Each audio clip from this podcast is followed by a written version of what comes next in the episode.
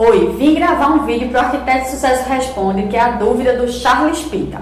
Ele está me perguntando o seguinte: ele quer saber como é que ele faz para parcelar o projeto, o valor do projeto com o cliente. Se ele divide isso ao decorrer do projeto, como é que ele faz para resolver essa questão do parcelamento? Se é dividido por prazo, se é dividido principalmente por etapa de projeto. E aí eu vou te responder bem objetivamente: depende. Sim, como é que objetivamente é depende? Porque depende, tem duas variáveis que você tem que controlar aí. Primeiro, é o prazo que esse projeto vai render dentro do escritório. Isso vai variar de nicho para nicho, isso vai variar de projeto para projeto. Você pode estar pensando: ah, eu faço reforma, então os prazos de reforma são curtos. Eu faço reforma, tá? E sabe qual é a média dos meus prazos de reforma? 2 anos e meio a 3 anos.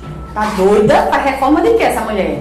Estádio de futebol? Não, eu faço reforma de apartamento. Mas sabe por que o meu prazo é de 2 anos e meio a 3? Porque eu pego apartamento na planta. O cara acabou de lançar, comprou o contrato da Daniela. Entendeu? Então isso é um prazo muito elástico. E aí você vai pegar o seu projeto e vai parcelar ele em, sei lá, 2 anos e meio, 48 meses, em 50 meses, esse negócio. E aí você vai ficar recebendo, sei lá, R$500 por mês, R$1.000 e poucos por mês. É assim que funciona? Depende de como você vai estar encarando. Como é que eu estou encarando o parcelamento dos clientes aqui no escritório agora, nesse exato momento?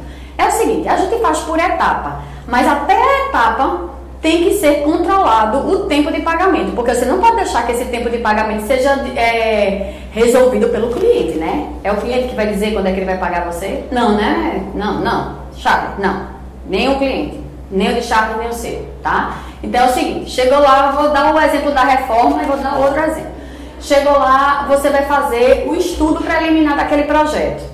Fez, entregou, revisou, recebeu, tá? Prazo curto, estudo preliminar. Ai, mas vai ficar apertado pro cliente. Flexibiliza lá uma outra forma de pagamento, 2 meses para cá, 3 meses para lá, mas não esquece de cobrar juros, né?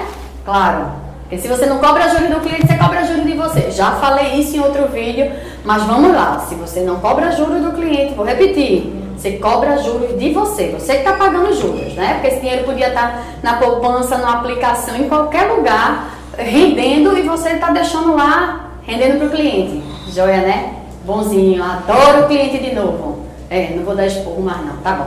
Mas enfim, se for parcelar, cobra juros. E aí você vai chegar numa etapa que é a etapa do projeto executivo. Mesma coisa: projetou, aprovou, entregou, recebeu. E aí, nesse tipo de projeto que eu faço, tem um espaço grande entre a entrega do executivo e o começo do acompanhamento de obra. E aí caem dois problemas para você. O primeiro é a distância entre uma etapa e outra. Sabe o que é que pode acontecer? Você vai deixar esse cliente solto aí, te esperando 2 anos, 1 ano e meio. E se esse cliente resolve e conhece um arquiteto ou outro aí por aí e acha que o outro vai cobrar mais barato e vai fazer a execução com ele? É, tem cliente para tudo. Quanto menos tempo você tiver na cabeça do cliente, mais fácil vai ser dele abrir mão do seu trabalho, já que ele não pagou por aquela etapa. Dá para reincidir o contrato. Então o que é que eu faço? Eu jogo uma etapa extra aí no meio. Qual é a etapa extra? É a etapa de compras. Você não vai precisar fazer orçamento de tudo. Móvel planejado, sofá, luminária, tapete, papel de parede, material de obra. Pronto, tá na hora de fazer. E você vai fazer junto com quem? Com o cliente, claro. Você vai trazer ele para isso, vai acompanhar ele na loja, vai fazer planilha. E aí, esse período é um período mais longo e você pode parcelar esse recebimento por aí, tá bom? E aí, depois, quando começar a etapa da obra, você cobra pela etapa da obra. Resolvido o problema de quem faz reforma? Beleza. E o problema de quem faz projeto de arquitetura? Como é que fica? Estudo preliminar, projeto de aprovação legal na prefeitura, projeto de executivo, depois acompanhamento de obra. Você pode deixar na mão do cliente, da incorporadora, da engenharia, o recebimento desse teu dinheiro atrelado ao final de cada etapa?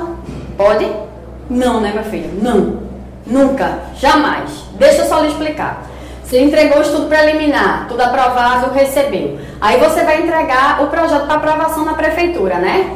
Que massa, aprovar na regional, delícia, todo mundo ama. Você pega o projeto todo bonitinho, sacode lá na mão da regional. E aí? espera. Espera mais um pouco. Esse projeto vai de mão em mão. Você vai, refaz e ajusta. E pode ser que você tenha o melhor despachante que vai agilizar a sua vida lá dentro.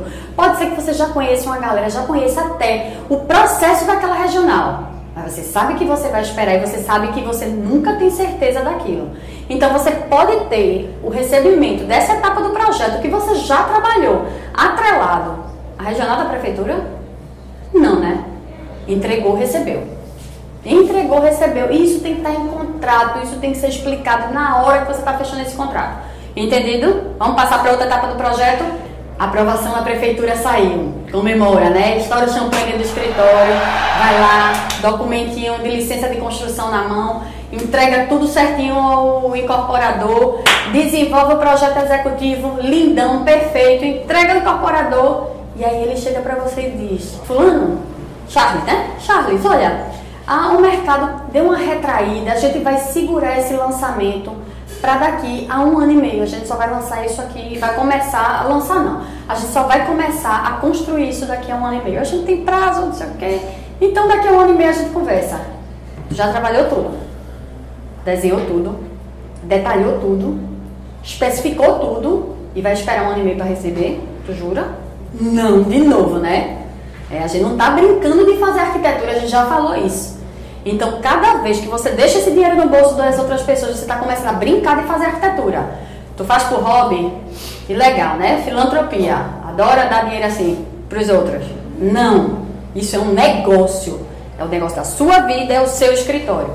Então, todas as etapas têm que ser assim. Entregou, recebe. Flexibiliza prazo, cobra juros, resolve tudo direitinho, mas entregou, recebe. Não deixa o recebimento do teu escritório na mão da outra pessoa. Tá? Lembra de controlar o teu fluxo de caixa. Cada vez que você adia em 6 meses, em 1 ano, o recebimento desse dinheiro, onde é que fica o buraco? Lá dentro do teu fluxo de caixa. Por quê? Teus funcionários tu paga todo mês? Ou tu pode chegar para ele e dizer: minha gente, esse mês o dinheiro da construtora tal não entrou, então só tem salário para você, você e você, e vocês dois esperam para o mês que vem. Consegue fazer isso?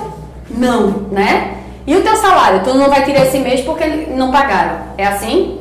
Claro que não. Então, para que você consiga manter o fluxo de caixa da sua empresa todo redondinho, bonitinho, cobra. E assim, se você não quer ser a pessoa chata que vai lá cobrar do cliente, tem alguém treinado dentro do seu escritório para isso.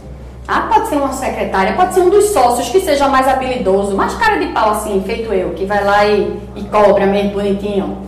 Não aperrei zero com isso, tá? Perigo zero de eu deixar meu dinheiro no bolso dos outros. Enfim, tem que ter uma pessoa que seja mais descolada para isso. Se você não tem, você tem que arrumar essa pessoa dentro da sua equipe e treinar ela para isso, tá? Por hoje é só. Esse episódio acaba por aqui. E eu queria te convidar a compartilhar ele com outras pessoas. Ajuda a gente a fazer o mercado de arquitetura melhor, mais colaborativo. Você sabe que esse é o nosso sonho. Essa é a nossa maior meta com arquitetos de sucesso. Então faz parte disso com a gente. Compartilha com os teus amigos, com os arquitetos que você conhece. Quem sabe esse podcast, esses áudios que a gente grava não ajudam a eles também. E se você ficou com alguma dúvida, ou se você tem alguma sugestão de alguma coisa, algum conteúdo que você quer que a gente faça, ou em vídeo, ou aqui no podcast, o que é que você faz? Manda um e-mail pra gente, para contato@arquitetosdesucesso.com.br, e eu te vejo no próximo vídeo, ou a gente se fala por aqui no próximo podcast, tá bom? Beijo!